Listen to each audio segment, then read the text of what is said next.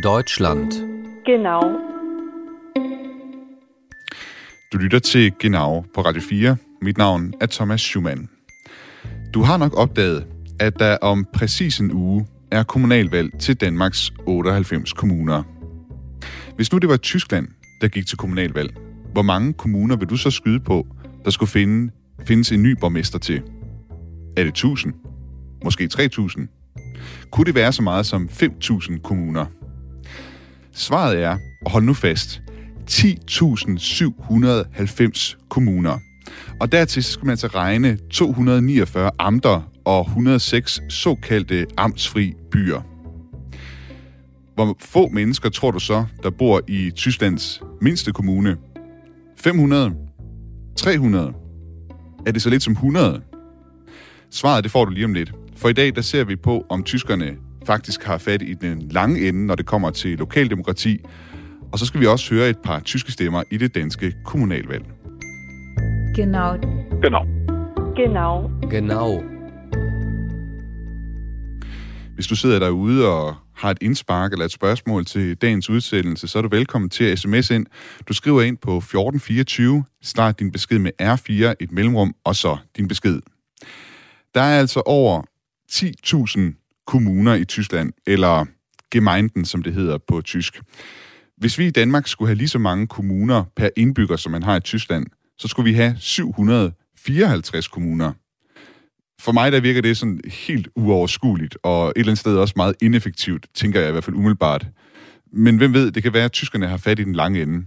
Og det håber jeg på, at øh, du kan hjælpe mig med at blive klogere på. Martin Klat, velkommen til Genau. Jo tak, velkommen. Martin Klat er lektor ved Institut for Statskundskab på Syddansk Universitet, og så er du også øh, selv øh, tysk statsborger fra Hamburg. Og øh, Martin, kan du ikke prøve til at starte med, de her 10.790 kommuner, Tyskland har, hvorfor har Tyskland overhovedet så mange kommuner? Ja, det er en god det er et godt spørgsmål. Altså, der var jo også i Tyskland tilløb til kommunalreform øh, i 70'erne, ikke? da Danmark lavede den første store kommunalreform. Og øh, det blev så faktisk også gennemført i øh, flere tyske delstater, mens der til gengæld var stor modstand også mange steder mod at opløse de små landsbysamfund. Det var helt en del argumenter, det ud på. Ikke? Vi skal have vores, bevare vores selvstændighed i vores lille landsby, øh, nærdemokrati, og øh, så folk øh, kan få lov at nu have noget sagt. Ikke? Så tit var det jo nabobyen, der var de værste. Jeg har selv, altså jeg bor i Flensborg nu, men jeg indtil for øh, godt 13 år siden, jeg for 13 år siden boede jeg i en øh, lille kommune ude, uden for Flensborg med øh, godt nok lidt mere end de 11 indbyggere, du nævnte før, men øh, cirka 900 indbyggere. Men øh, der var det altså også utrolig vigtigt for øh, Øh, i hvert fald dem, der var aktive i, i, øh, i byen, i landsbyen, at man bevarede sin selvstændighed. Så alle tilløb til at lægge kommuner sammen, der øh, bliver sådan voldsomt bekæmpet nedefra. Og, og når vi snakker partipolitik, så øh, kan man nok også sige, at de konservative i CDU, øh, har øh, i det hele taget været en stor faktor, der egentlig øh, gik imod, at man skulle lave øh, alt for mange store kommuner. Nu, nu, nu øh, vi, vi talte lidt øh, før udsendelsen her, Martin, og du var lige inde på, øh, hvad hedder det, øh, kommuner med helt ned til 11 indbyggere. Det havde ellers lagt lidt op til, til lytterne, at de skulle sidde og gætte på derude. Men det er nemlig rigtigt. De, de tyske kommuner kan blive meget, meget små. Ved du egentlig, hvor mange indbyggere den mindste kommune i Tyskland har? Ja, det ligger hvad der omkring. Altså, jeg troede altid, det var en ø, der hedder Hallig Grøde som ligger lidt uden for øh, Husum der i Nordfrisland, altså på den tyske vestkyst, og de, de er vist omkring de der 10-12 indbyggere. Det er nemlig Men fuldstændig nu rigtigt. hørte jeg fra dig, at det var en anden. Jamen, det, du har fuldstændig ret. Hallig Grøde i Nordfrisland, den har nemlig 10, Ja. 10 indbyggere, og sammen med øh, en kommune, der hedder Dierfeld i øh, delstaten Rheinland-Pfalz, der deles det ligesom om at være øh, have titlen som øh, mindste kommune i Tyskland. Jeg har et interview, øh, vi kommer ind på senere, med en borgmester i en kommune, der har 11 indbyggere. Det er derfor, det her tal 11, det kom ind. Og lige til sammenligning, Danmarks mindste kommune, det er altså Læsø med 1.764 indbyggere, altså noget større end øh, Tysklands. Ja. mindste kommuner. Du var også lige inde på, øh, Martin, øh, det her med, at man har haft nogle reformer tilbage i 70'erne i Tyskland. Jeg var inde og tjekke øh, på tallene. Tilbage i 1952, der havde Vesttyskland altså 24.174 kommuner. Og det var altså før, det var jo så, så før man havde, hvad skal man sige, fået resten af altså Østtyskland med os. Det tænker jeg, det er helt, det er helt vanvittigt at tænke på, at man har også, ja, ja. så mange kommuner engang, ikke? Ja, og øh, du har altså det er jo altså, du har jo ret. Altså du på en er det er det nærdemokrati eller er det effektivt? Ikke? Altså man, i Danmark har man jo taget en øh, effektivitetstilgang her mm. ved den sidste reform, hvor man mente at kommunerne skulle have en størrelse, at de kunne klare de opgaver en kommune står for. Og det kan øh, det er i princippet de samme opgaver øh, som en kommune har i Tyskland, ikke? Men det er jo helt åbenlyst at en kommune med 11 indbyggere eller selv en kommune med 900 indbyggere ikke kan klare de her opgaver selv. Ikke? Og derfor har man jo i Slesvig-Holsten som jeg kender lidt mere til. Altså, det er jo også forskelligt fra delstat til delstat. Altså, jeg mener, Nordrhein-Westfalen faktisk har en kommunalforfatning, der øh, ligner meget mere en danske øh, med retsmældst kommuner, der er så lidt større, som omkring de 10.000 indbyggere mm. i hvert fald. Øh, mens man i Slesvig-Holsten øh, har, øh, der er man det stadigvæk ved Preußische Landgemeinde, ikke? Altså sådan, man er egentlig tilbage med en kommunalforfatning, som Preußen havde den omkring 1900. Ja, hold op. Øh, men så, så danner man jo øh, de, man kalder tvækforbande, altså sådan nogle øh, kommunale foreninger, ikke? som øh, så står for de opgaver, man har som kommune, som, er, øh, som skoledrift, som øh, vedligeholdelse af veje, udbygning af kommunale veje, øh, vandforsyning, afvand, øh, altså spildevand, øh, altså alle de der opgaver, ikke, som, som en tysk kommune også har, men de bliver så ikke styret direkte i kommunen, mm. men af sådan en, øh, en kommunal forening, ikke? og der har man så møde en gang om året, eller to gange om året, ikke? og det er mest borgmesterne, der sidder der. Så det virker på en side er det så meget nedemokratisk, ikke? Man, man, man er tæt på borgmesteren, man er tæt på Øh, og hvis, hvis vi snakker om en kommune på under 100 indbyggere, så har de faktisk ikke valg. De mm. vælger ikke i kommunerådet, men der holder de så borgermøder, ikke? hvis der er noget, der er besluttet, ikke? hvor man så vælger en borgmester. Ikke? Men man har ikke sådan, så det er sådan en direkte basisdemokrati. Martin, vi kommer også øh, senere lidt mere ind på, sådan, øh, hvad kan man sige, hvad der kan være fordele og ulemper ved, hvad skal man sige, henholdsvis måden, man har gjort det på i øh, Danmark og Tyskland. Men først så skal vi lige høre det øh, interview, som jeg lavede med en af borgmesterne i øh, en af Tysklands suverænt øh, mindste kommuner. Heidi Brock. Ja, hallo, Frau Lemmerbrock. Hier ist äh, Thomas Schumann vom äh, dänischen Radiosender Radio 4. Oh, unsere Presseabteilung, die ist äh, geschlossen wegen Corona, ne? Und wir machen sowas nicht mehr. Und deswegen kann ich das gleich abkürzen. Godt nok så var borgmesteren, som man kunne høre i klippet her, en smule tøvende i forhold til overhovedet at lave et interview med mig. Hun sagde, at hendes øh, presseafdeling for øjeblikket er lukket på grund af corona, og så sagde hun, at hun egentlig ikke er særlig interesseret i at komme i medierne. Borgmesteren, du hørte her, det er Heidi Lemmerbrock. Siden 1999 har hun været borgmester i Wiedenborstel. Det er en kommune, der ligger i en times kørsel nord for Hamburg, og små 20 minutter i bil vest for byen Neumünster. Og i Wiedenborstel, der bor der 11 mennesker. Hun var som sagt lidt tøvende i forhold til overhovedet at give interview, men hun gav sig så alligevel og fortalte mig lidt om hendes kommune. Egentlig så er det et øh, privat ejet gods med 500 hektar, og i 150 år, der har det været en kommune. Tidligere, der var der fire landbrug, men de er så sidenhen blevet opkø- opkøbt og gjort til det her gods. Det er altså først og fremmest arbejdet på godset, der fylder i Heidi Lemmerbrocks hverdag, ikke så meget hendes arbejde som borgmester. Og derfor så er hun heller ikke så interesseret i at komme i medierne, selvom tyske medier tit ringer til hende, fordi de altså er blandt Tysklands mindste kommuner. Und die Bundeskanzlerin ist ja auch schon auf mich zugekommen und hat gesagt, die größte und die kleinste Gemeinde muss sich doch mal treffen und so. Machen wir alles nicht, ja. weil dann haben wir hier so viel Publicity. Ja, selv øh, forbundskansler Angela Merkel har spurgt Heidi Lemmerborg, om ikke hun måtte komme på besøg i Tysklands mindste kommune. Men det ville øh, Heidi altså ikke, fordi det ville simpelthen give for meget omtale. Det lød for mig som om, at Heidi Lemmerborg faktisk helst ville slippe for at være borgmester. Es klingt fast so, als ob Sie lieber nicht Bürgermeisterin sein äh, wollten für die kleinste wir Gemeinde. gerne und wir haben hier einen Zusammenhalt und wir, wir gehen auch zu unseren Amtsausschusssitzungen und im Amt und im Kreis eine super Zusammenarbeit. Das macht alles Spaß. Bloß was äh, natürlich hier so schade ist... Men det passer slet ikke. Hun er meget glad for at være borgmester, og hun er altså også glad for det sammenhold, der er i Wiedenborstel. Hun synes, det er sjovt at gå til møder i amtet. Det eneste problem, det er, når folk kommer valgfartende for at opleve den mindste kommune i Tyskland. Det hun altså tidligere oplevet, at folk de er kommet kørende i bus. Hun fremhæver også, at Wiedenborstel Kommune ikke lægger nogen til last. Der er ikke brug for offentligt tilskud til at drive kommunen. Faktisk så betaler godset selv for at holde vejene ved lige, og de sørger også for at rydde dem om vinteren. Så ikke engang de omkringliggende kommuner er interesseret i en kommunesammenlægning. Der er egentlig ikke så meget at lave som borgmester, fortæller Heidi Lemmerbrock.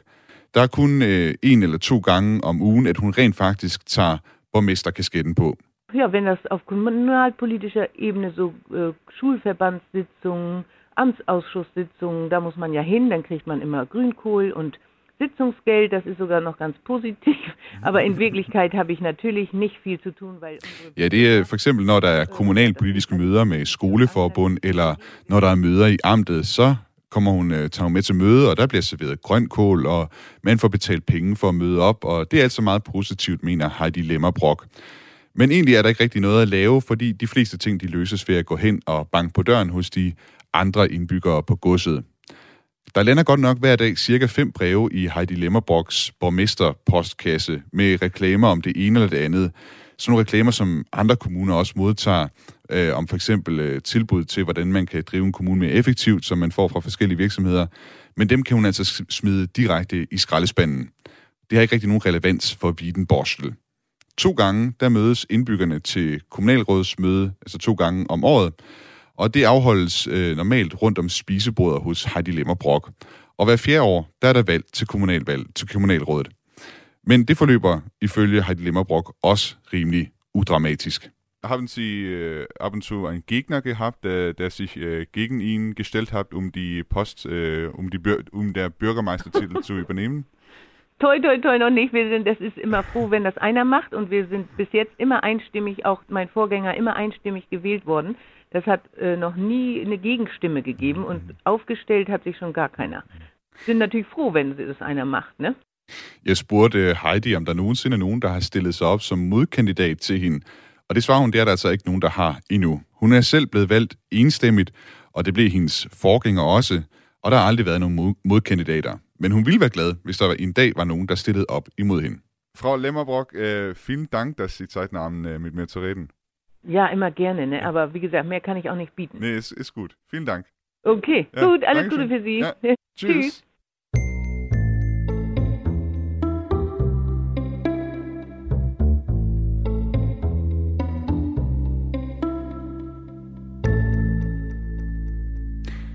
Du lytter til Genau på Radio 4. Mit navn er Thomas Schumann, og med på en forbindelse i dag, der har jeg Martin Klat, lektor ved Institut for Statskundskab på Syddansk Universitet. Og her der hørte vi fra Heidi Lemmerbrock, altså borgmester i Wiedenborstel, en kommune med 11 indbyggere. Martin, på denne måde, så kan man sige, at Danmark og Tyskland virkelig adskiller sig meget i forhold til kommunerne. Hvad betyder det sådan for lokalpolitik og livet ude på landet, at man i Tyskland har så små kommuner? Altså, jeg vil nok mene, at landsbylivet står lidt stærkere med de små kommuner. Fordi øh, det at være en kommune, det giver også en lidt mere direkte forhold til, til foreninger og til mennesker, der engagerer sig i landsbysamfundet. Øh, på den anden side er det jo selvfølgelig med effektiviteten. Ikke? Altså, øh, hvis vi for eksempel snakker øh, internet på landet, ikke? altså internet ude i yderområder, der, det har, der har vi jo nok også problemer i Danmark, men det, det er et helt anden, en helt anden situation i Tyskland, hvor, øh, hvor det afhænger utrolig meget af, hvad de der små kommuner gør, ikke? hvem der har tidligt taget initiativ til, at der kommer bredbånd ud, eller sådan noget. Ikke? Altså, alt det med at at skabe udviklingen sådan i et lidt større perspektiv øh, er lidt mere kompliceret. Altså den der effektivitet med at træffe beslutninger og implementere dem øh, sådan på et lidt større plan, der halter Tyskland altså bagefter. Mm. Og der er de små kommuner er altså en af grundene til. Ikke? Men man kan sige, øh, hører jeg dig lidt sige, at nu i, Dan- nu i Danmark, der har man jo haft meget en diskussion siden kommunalreformen i, i 2007, at der har været mange sådan, lokalområder, mange små landsbyer, hvor man har mistet en masse liv ude i, i landsbysamfundet i, i Danmark. Har man, har man simpelthen en fordel der i Tyskland i forhold til de her mange små kommuner? Man kan simpelthen holde lidt bedre på, på det lokale liv ude i landsbyerne, fordi at, at, at kommunerne de er sådan mere fint del, de, de er mindre simpelthen? Ja, det er lidt svært at lukke skoler. Ikke? Fordi der er øh, mindre enheder, der er involveret. Ikke? Hvis, øh, altså, jeg mener jo godt, man kan se, med, når man kigger på øh, skolen, som er jo en central opgave af kommuner, både i Danmark og Tyskland, at øh, efter kommunereformen i 2007, der, der begyndte man heller ikke med det samme, men, men nu 10 år efter kan man jo se, øh, hvad for en udvikling, der har været på skoleområdet i, øh, altså i Danmark, hvis man kigger på altså de mere landlige områder, hvor man har centraliseret skolerne, og hvor mange landsbyer har mistet deres skole. Og hvis man mister sin skole, så mister man meget af attraktivitet for folk, der flytter til, ikke? Så, så ryger købmand på et eller andet tidspunkt. Øhm, og øh, så bliver det også lidt svært at opretholde foreningslivet. Så hvis vi vil lære noget af i forhold til at holde liv i, i små landsbysamfund og sådan noget, så kunne vi altså kigge på Tyskland som et, øh, som et godt eksempel på, hvordan man gør det. Ja, men omvendt altså det generelle med udvikling, tiltrække virksomheder, tiltrække øh, altså øh, styrke i en region, ikke? altså sådan øh, forstået som, ja, altså en dansk kommune, ikke? Det er jo, det er jo der vil man, det må jo næsten opfatte som en region i Tyskland, ikke? Altså, når, øh, med størrelsen, ikke? Altså, hvor, hvor den kan øh, opstå samlet, øh, og det gælder jo mod også turisme og sådan noget, ikke? Altså, man, der har man i Tyskland, at man, er det tit alt for, øh, tænker man alt for smut, Mm. Jeg tænker ikke, over, ikke ud over kommunegrænsen, og øh, det øh, hindrer indimellem, at en, en hel region udvikler sig. Martin Klat, øh, lektor ved Institut for Statskundskab, øh, Statskundskab undskyld, på Syddansk Universitet. Øh, tak fordi du vil være med i dag og gøre os klogere på, på de tyske kommuner. Det var så lidt.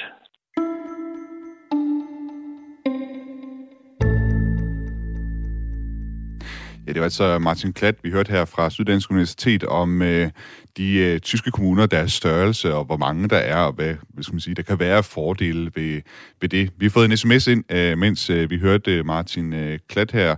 Øh, en lytter, der har skrevet ind og sagt øh, i sms'en, før 1970 havde vi flere end 1000 sovne kommuner. Det er nemlig rigtigt. Øh, vi havde tilbage i Danmark her en kommunal reform tilbage i 1970, hvor vi gik fra at have 1098 kommuner til 277.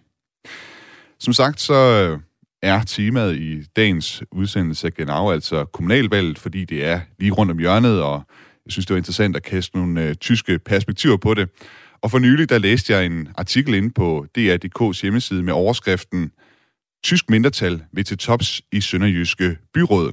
Her får vi måske en tysk borgmester. Det er nemlig sådan i øh, Tønder og Sønderborg Kommune, at det ser ud til, at det tyske mindretals parti, Slesvigsk Parti, kan ende med borgmesterposten i begge de kommuner. I Tønder, der er det øh, spidskandidat Jørgen Pop Petersen, der kan ende som borgmester for Slesvigsk Parti. Velkommen til dig, Jørgen Pop Petersen. Tak skal du have. Jørgen, øh, den her artikel fra DR.dk, som jeg læste, mm-hmm. den, den starter simpelthen med, en tysk borgmester i en dansk kommune.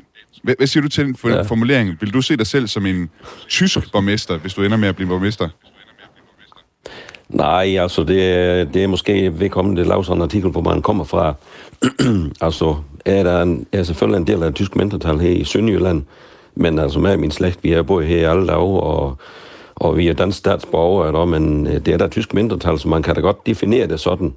Jeg tænker, at nogle gange så er det navn, det måske ligefrem vil lægge sådan en lidt negativ tone hvis de bruger det begreb. Det, øhm, men jeg har, ikke, jeg har ikke noget imod det, altså det er ikke fordi, jeg distancerer mig fra det overhovedet, men, men jeg er sådan set dansk også. En ting må man i hvert fald sige, du er i hvert fald øh, sønderjyd, kan man høre, høre på dig. Øh, ja. så, så det kan vi også øh, sætte på dig, det prædikat.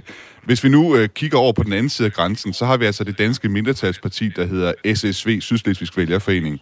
Øh, når de ja. stiller op til valg forskellige øh, steder, for eksempel senest her til forbundsdagsvalget, hvor de har fået valgt en kandidat ind i forbundsdagen, så bruger de jo tit det danske som en slags øh, brand eller et forbillede. De peger på Danmark, at øh, i Danmark der er man øh, langt med digitalisering. De fremhæver dansk politisk kultur med samarbejde hen over midten. De fremhæver sådan noget som øh, dansk øh, uddannelsespolitik. Gør I noget lignende i Slesvigs Parti, bare med, med tysk fortegn, altså hvor I peger på Tyskland, her, at her er altså noget, vi kan blive inspireret af i, øh, i Tyskland og tage ved lære af i, i Danmark?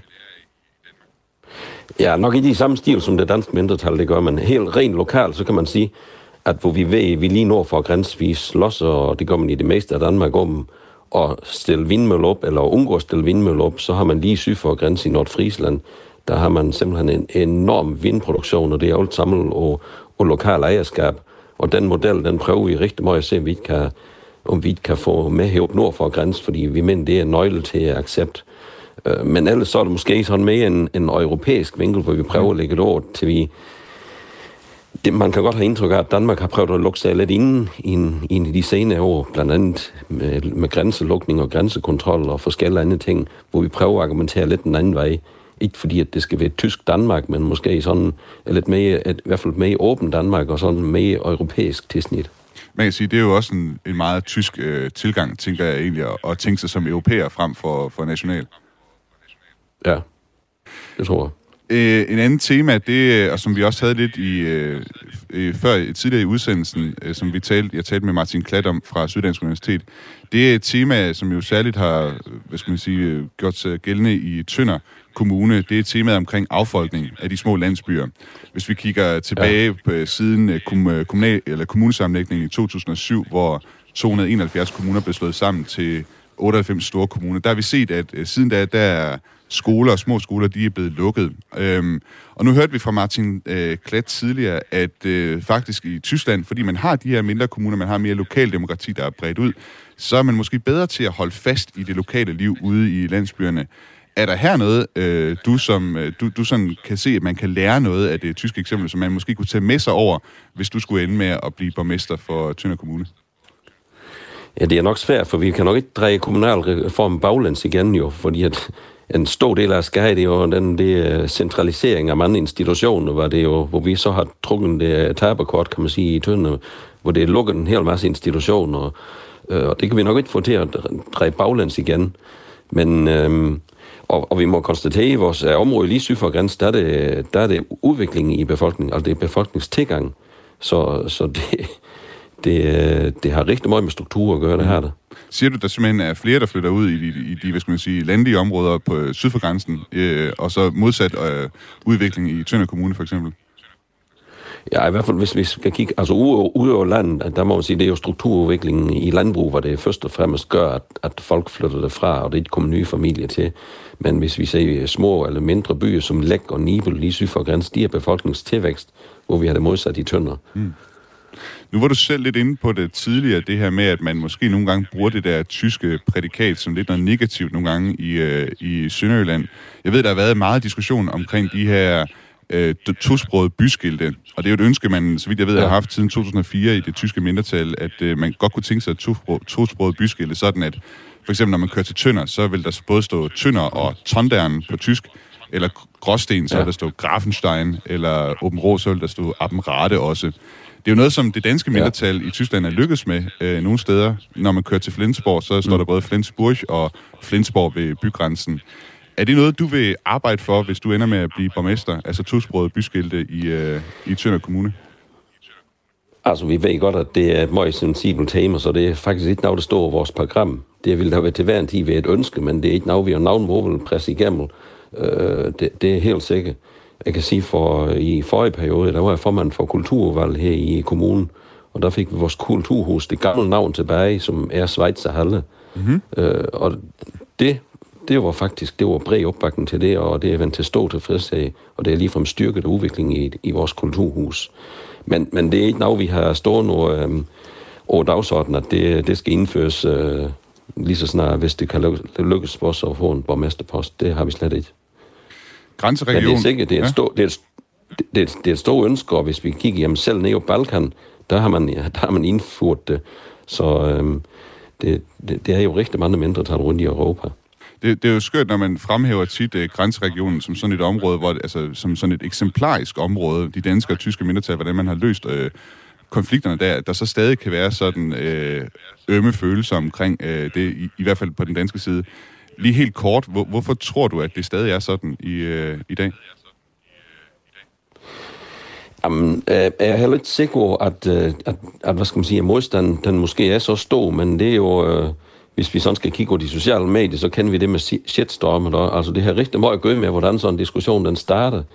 For jeg ved, at jeg ved, at helt lokalt i Tønder by, der er det, der er det stærke kræfter, det arbejder over at få navne af de gamle øh, gadenavne, de gamle tyske gadenavne nedenunder, mm. øh, simpelthen at, at, at turistmæssige årsager for at være med til at fortælle den her rig kulturhistorie, som vi har, og, og den, den kan du ikke få sådan, hvis de der navne ikke fremgår. Så det er ikke sikkert, at, at, at modstanden sådan er så voldsomt stor, men, men hvis den kommer forkert i gang, så kriver den om sig, og mm. så så ender den bare et helt forkert sted, og så er vi sådan set alle sammen tabere. Jørgen Pop Petersen, altså spidskandidat for Slesvigs Parti i Tønder Kommune. Tak fordi du øh, var med i øh, Genau i dag. Selv tak.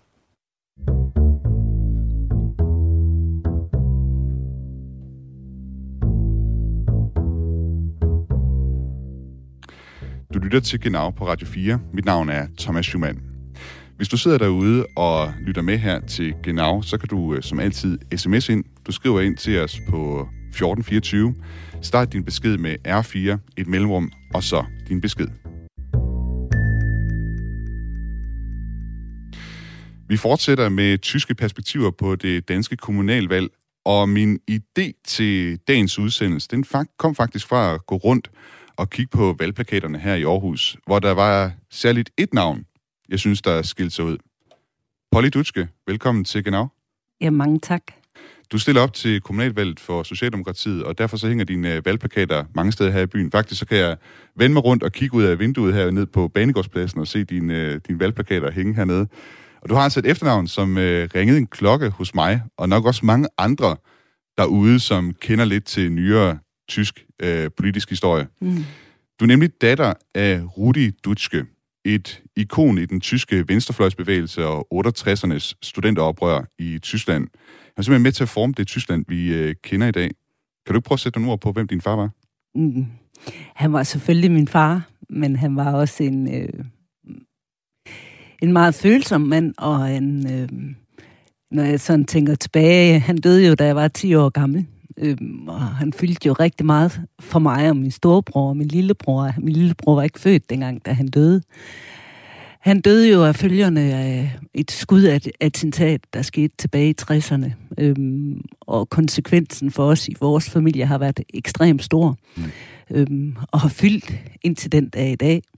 Og han har jo også vist os, hvordan vi skal kæmpe øhm, og kæmpe for, at demokrati er vigtigt ud i fremtiden og for vores næste generationer frem. Øhm, så Rudi er et menneske for mig, som både øh, familiemæssigt og som far har givet rigtig meget, men også til Europa og mm. til Danmark og til Aarhus. Mm. Øhm, og det, det tager jeg med, og det giver jeg tilbage til Aarhus nu, når jeg stiller op til kommunalvalget. Jeg lige læse nogle øh, fakta herop øh, på øh, Rudi Dutschke. Altså, han var en fremtrædende talsmand for den tyske studenterbevægelse i øh, 60'erne. Han var inspireret af Frankfurterskolen, øh, der var sådan en kulturel marxistisk bevægelse, og han gik ind for at lave markante ændringer i regeringen og samfundet generelt. Altså man kan sige, at han var mm. egentlig revolutionær i, i sin samtid. Og som du selv var inde på, han blev udsat for et attentat i 1968 og døde 39 år gammel i 79 af det, man siden har beskrevet som eftervirkninger af attentatet. Det var et attentat, der blev begået af tyskeren Josef Bachmann.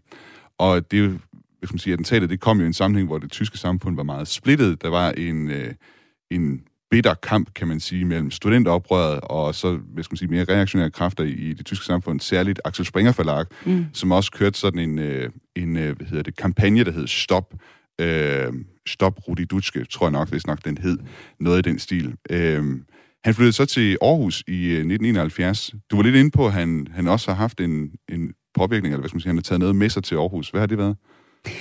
Jamen altså, øh, efter han blev skudt tilbage i 68, så havde han jo et langt rehabiliteringsforløb, øh, som han jo på mange måder, han skulle både, øh, han blev ramt i sprogcentret, øhm, og det betød jo, at han både skulle lære at tale tysk igen og tale engelsk igen.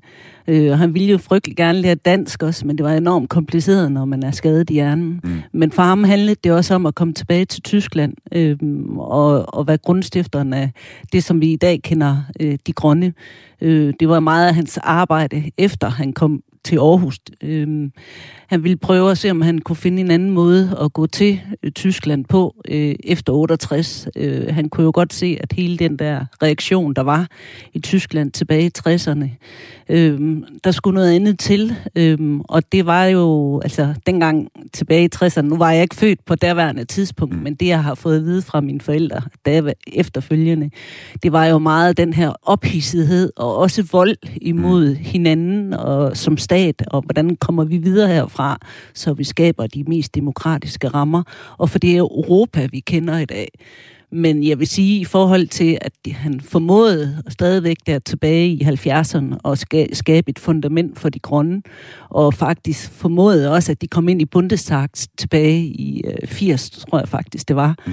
Og sidenhen faktisk også har skabt hele fundamentet for det tyske system, som vi kender det i dag. Det synes jeg, jeg er stolt af ham. Ja, mm. jeg, jeg kan også øh, sige, at øh, attentatmanden øh, Bachmann, han begik selv, selvmord i 1970, men efter attentatet, der udvekslede Bachmann og, og Dutske, Dutske, de udvekslede faktisk breve øh, helt mm. frem til Bachmanns selvmord. Det tænker jeg, det virker også øh, forholdsvis imponerende. Jo, men jeg tror, eller det har min far fortalt mig, han har fortalt, at det handler om at tilgive. Mm. Øhm, når mennesker gør noget grimt, så er der jo altid en grund til, hvorfor de gør det.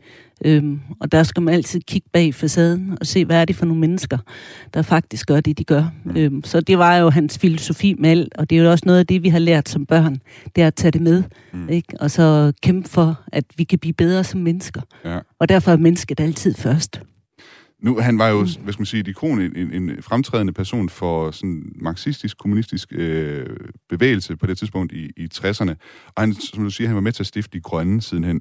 Du stiller selv op for Socialdemokratiet. Jeg ved ikke, øh, Ja. Og, og hvor mange øh, snitflader der nødvendigvis øh, er der, men hvad, hvad har du taget med øh, fra ham i, i sådan dit politiske virke? Altså, jeg tror helt sikkert, at hvis Rudi han havde vidst, at jeg stillede op for Socialdemokratiet, så havde han tænkt, for lige dem. okay. Ikke? Øhm, men, øh, og der er min øh, tilgang til det, det er fordi, at jeg er en praktiker. Jeg, jeg er ikke nødvendigvis den store teoretiker, men jeg er praktikeren, og det betyder, at jeg arbejder meget i relationer. Øh, det handler om det sociale fundament, og det, hvordan kommer vi mennesker tæt på. Øhm, og det i et fællesskab, jamen det er noget af det, Socialdemokratiet bygger på. Det er jo fællesskabet. Det er jo den måde, vi bygger tingene op sammen. Øh, og derfor så bliver det også det parti, jeg hælder til. Er der noget konkret, du kan pege på fra ham, som du har taget med over i din politik, som, eller kommer til ja, udtryk på en eller anden måde? men det er fællesskabet, ja. fordi der er ingen tvivl om, at Rudi jo på samme måde også har i den grad dyrket fællesskabet. Mm. Men på daværende tidspunkt, der var han jo ung, ikke? og det handlede jo meget mere om den unge studenterbevægelse. Øhm, I dag der er jeg jo altså over 50, så det er nogle andre grundprincipper, jeg arbejder med, og andre værdier. Men hele essensen af fællesskabet, og det vi står for, det som Danmark står for, det er fællesskabet, og derfor så bliver det der. Nu stiller du op til kommunalvalget her i Aarhus. Du er også øh, forstander på et øh, plejehjem i Aarhus. Hvor meget fylder Tyskland og tysk politik i dit liv?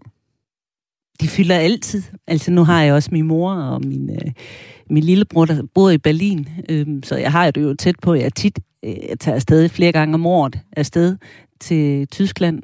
Og, øh, og jeg føler mig hjemme, når jeg er der, så det er også min anden hjemmeby. Øhm, men ja, det fylder, øh, og det gør det jo, fordi hele vores fundament, hele vores familie, det er en del af Rudi, og det vil det altid være. Og vi skal til at øh, og, hvad hedder det, tale om, øh, om hvad skal man sige, de øh, regeringsforhandlinger, der foregår nede i øh, Tyskland øh, her lige om lidt. Vi kommer også til at, at have Lykke Friis med. Vi arbejder lige på at få en, øh, en forbindelse til hende. Men øh, jeg tænker egentlig, at vi bare øh, springer øh, lidt elegant øh, fra, hvad skal man sige, kommunalvalget, Rudi Dutske og så videre, og så over til at tale lidt om, ja. om tysk politik, hvis du er med på det. Ja.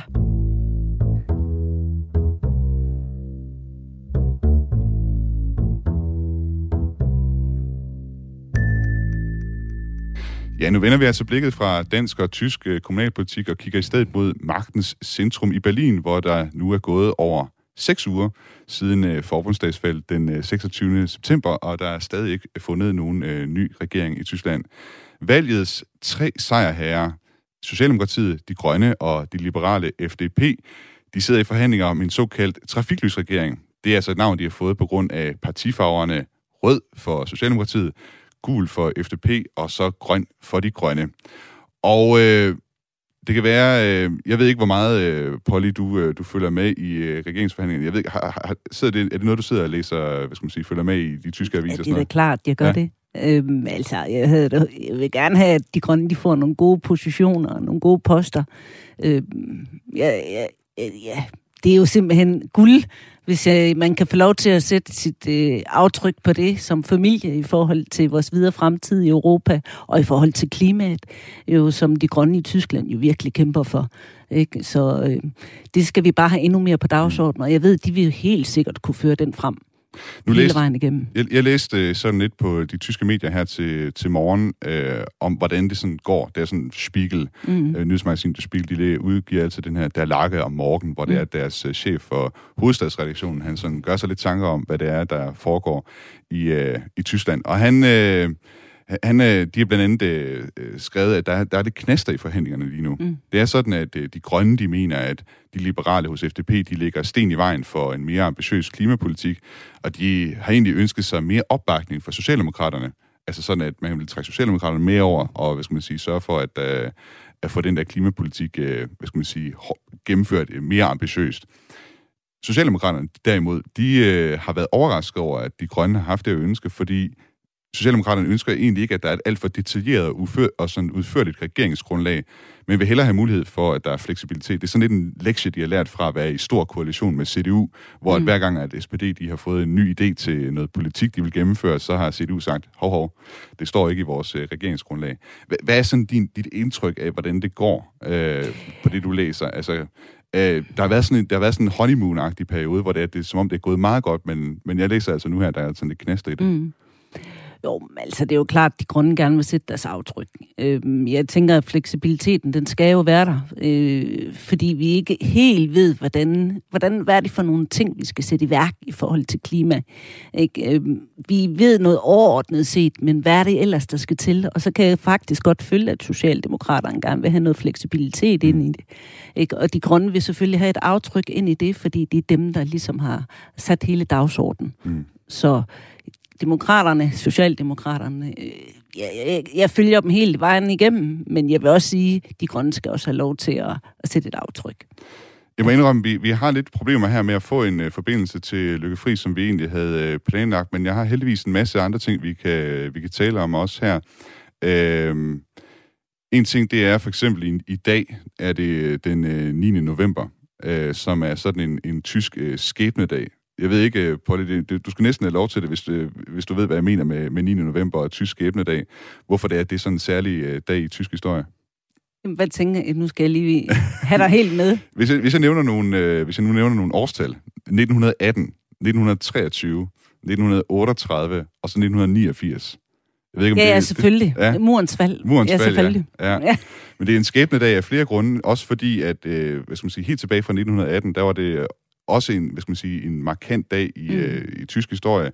Det var dengang, at øh, matroserne de gjorde oprør øh, under 1. verdenskrig og egentlig væltede den, den tyske hvad skal man sige, siddende regering. De lavede mm. revolution, og de udråbte en øh, republik. Så på den måde øh, et, et markant skifte øh, dengang.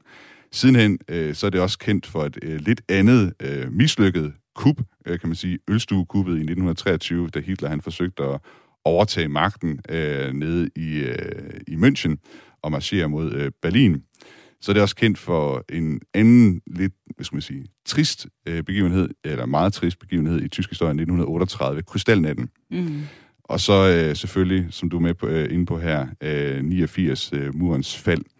Øh, altså sådan en, en, på den måde, hvad skal man sige, meget sådan skældsættende dag i tysk historie. Jeg ved ikke, mm. øh, har du nogle minder fra, fra murens ja, fald? Ja, det har jeg Altså, jeg kan huske selve dagen der, hvor min, øh, min onkel og hans kone, de, det var min tante, de ringede til mig her i Aarhus og sagde, at øh, nu var muren faldet, og nu kunne vi jo se hinanden igen. Og de boede simpelthen i, øh, de, i Østtyskland? Ja, det var simpelthen okay. i en by, der hedder Luckenwalde, okay. øh, det gamle DDR, ja. øh, hvor de jo var noget, de var jo både forbløffet og glade og lykkelige, og samtidig også, hvad er det så for en verden, vi træder ud i?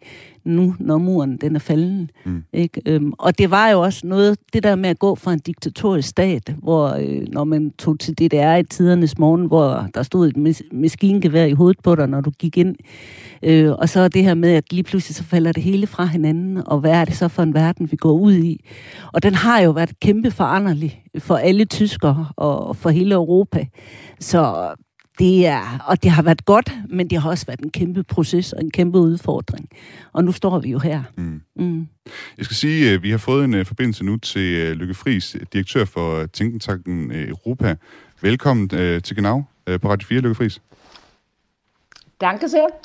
Øh, og Lykke, det her indslag, som vi, vi egentlig var gang i her, nu kommer vi lige til at tale om øh, 9. november, den tyske skæbnedag her, mm-hmm. her med, med Polly Dutske, som vi har med i studiet her i øh, Aarhus. Men øh, egentlig så handlede det også om øh, de tyske regeringsforhandlinger, og som jeg sagde til at starte med, vi er altså nu øh, lidt over seks uger efter øh, forbundsdagsvalget den 26. september, og de forhandler stadig. Hvor tæt, øh, Lykke, er vi på en øh, tysk regering i den her uge? Ja, det finder vi jo ud af i morgen, fordi der har de jo øh, deadline øh, i de her øh, 22 arbejdsgrupper, der er blevet nedsat, hvor der sidder over 300 forhandlere og, og netop at diskutere. Fordi i morgen kl. 6, der skal de aflevere til, til partilederne og se øh, på den måde så, øh, hvor langt de er kommet. Er de blevet enige om klima? Er de blevet enige om, hvad man skal gøre inden for udenrigspolitik og sikkerhedspolitik?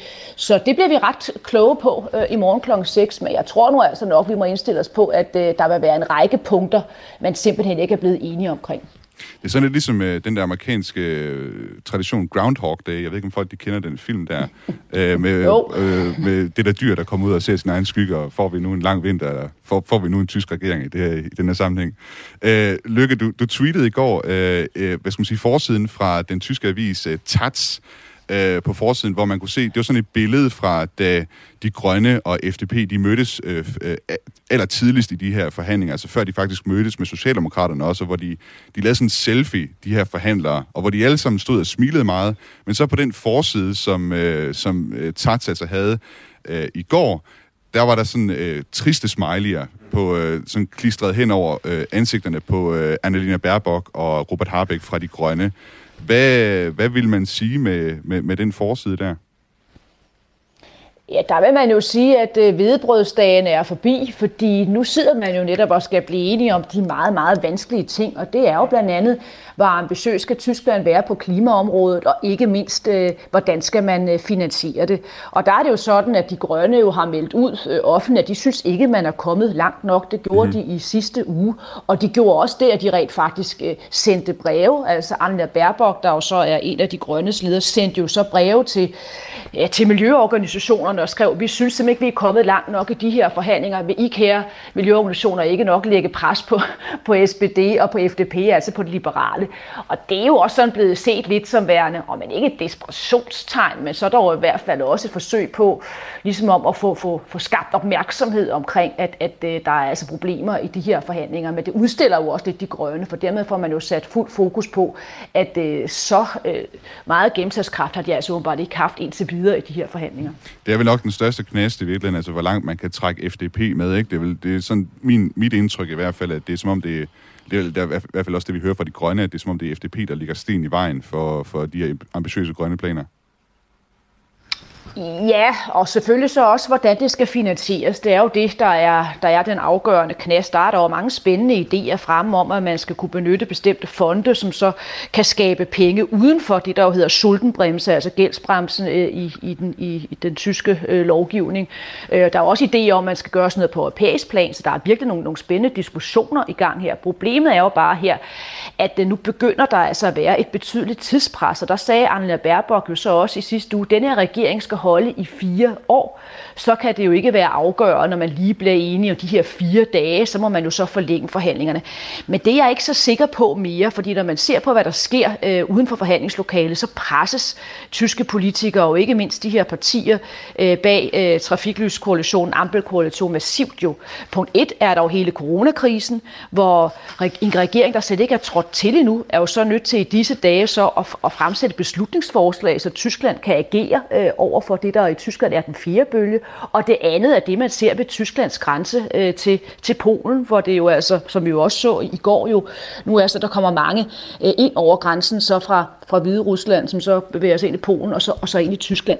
Det kræver jo også nogle, nogle tyske svar. Så på den måde, så tror jeg altså, at, at der vil være et betydeligt pres på, på partierne for simpelthen så at, at blive enige, så man ikke lander i sådan et, et beslutningstomrum. Øh, øh, så det, det tror jeg altså, det skaber et, et pres også på de grønne. Ja, det er jo sådan en speciel konstellation, kan man sige, vi står i nu, hvor der jo sidder en fungerende regering med ministre og det hele. Øh, Angela Merkel er stadig kansler, og øh, Horst Seehofer er stadig indrigsminister i, øh, i Tyskland. Det er Horst Seehofer, der særligt har været i medierne på det seneste i forhold til det, du taler om her med den eksterne grænsekontrol til Hviderusland og de flygtninge, der kommer ind over der øh, at han siger, han har været ude at sige, at han vil gerne have styrket den eksterne grænsekontrol, og han siger også, at man skal ikke øh, gå ud og kritisere Polen for at sætte øh, pigtrådshegn op, og, og altså have soldater derude, der prøver at stoppe de her strømninger ind, øh, ind, over, ind mod Polen.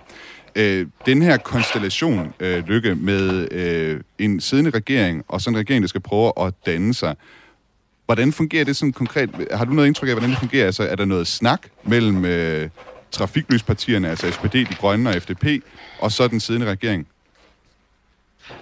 Ja, det er der i høj grad. Altså man kan sige, det er der jo to eksempler på. Altså der var jo, nøgleeksemplet var jo øh, G20-mødet øh, i, øh, i Italien, hvor, hvor Merkel jo valgte simpelthen at tage den kommende kansler.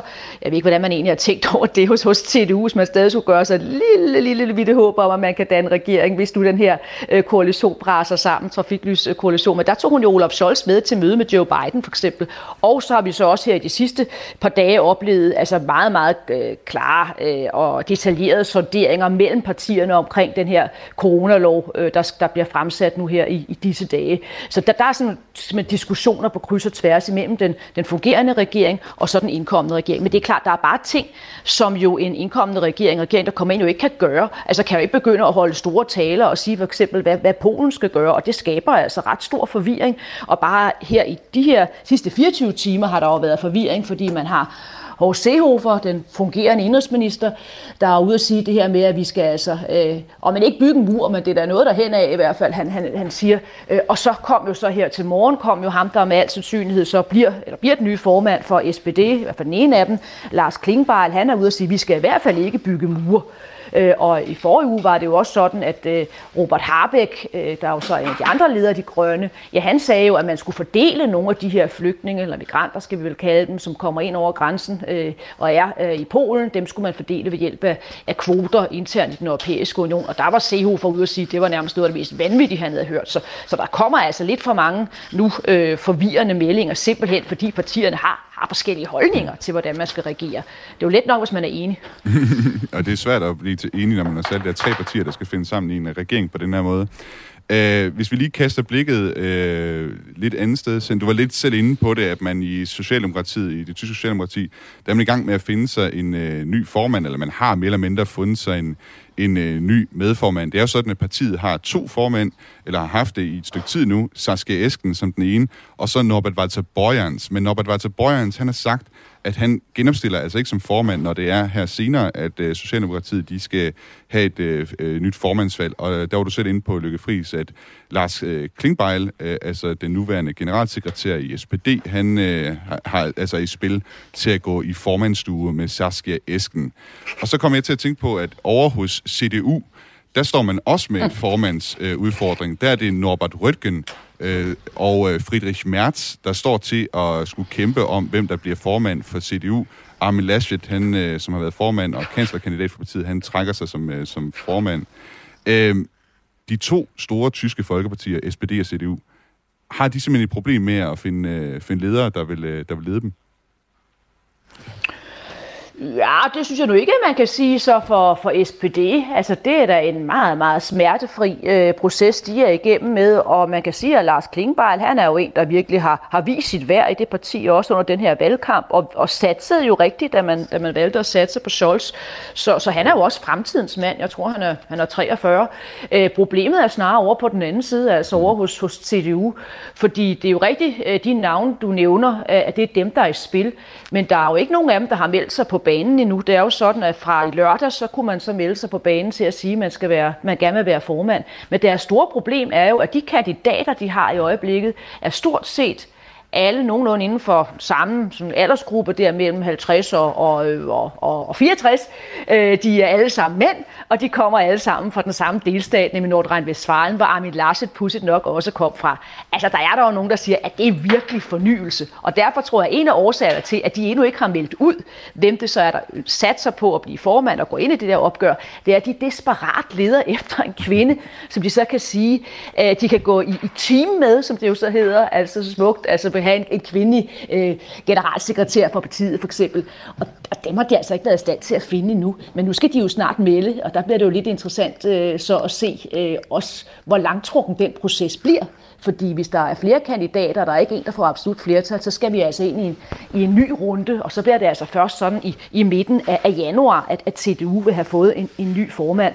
Og se, så begynder, sådan er det jo altid med Tyskland, apropos Groundhog Day, fordi det er noget, der altid karakteriserer tysk politik, det er, der altid er delstatsvalg lige rundt om hjørnet, og der er altså fire delstatsvalg øh, næste år, så de skal altså til at skynde sig øh, med at få positioneret sig selv øh, internt i, i CDU.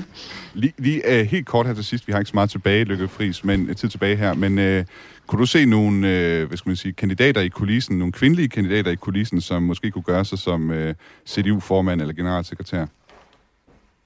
Det ærlige svar er desværre nej. Altså, selvom jeg jo øh, siger, at tysk politik er min, min helt store hobby, så er de navne, der kommer frem, det er nogen, som, som jeg dårligt heller øh, kender. Men altså, Nadja Søen for eksempel nævnes fra Saarland, men hun formåede ikke at komme ind i forbundsdagen. Altså, hun kom så ind, fordi at så Arne-Gret Kramp-Karrenbauer, for at nævne en anden kvinde, øh, hun så valgte at, at, at trække sig. Så nej, de, de, og det er jo det, der er interessant øh, med Merkel. Altså, hun var jo selv kvinde, men hun har jo ikke ligefrem øh, sådan sørget for, at der sådan var en, en stor øh, ja, talent masse, der nu var i stand til så at springe ind og, og, føre, og føre politik videre. Så, så det bliver virkelig interessant at se, om, det vi, om de når at finde en, en kvinde, der i hvert fald kan blive nummer to-tre stykker øh, i det parti.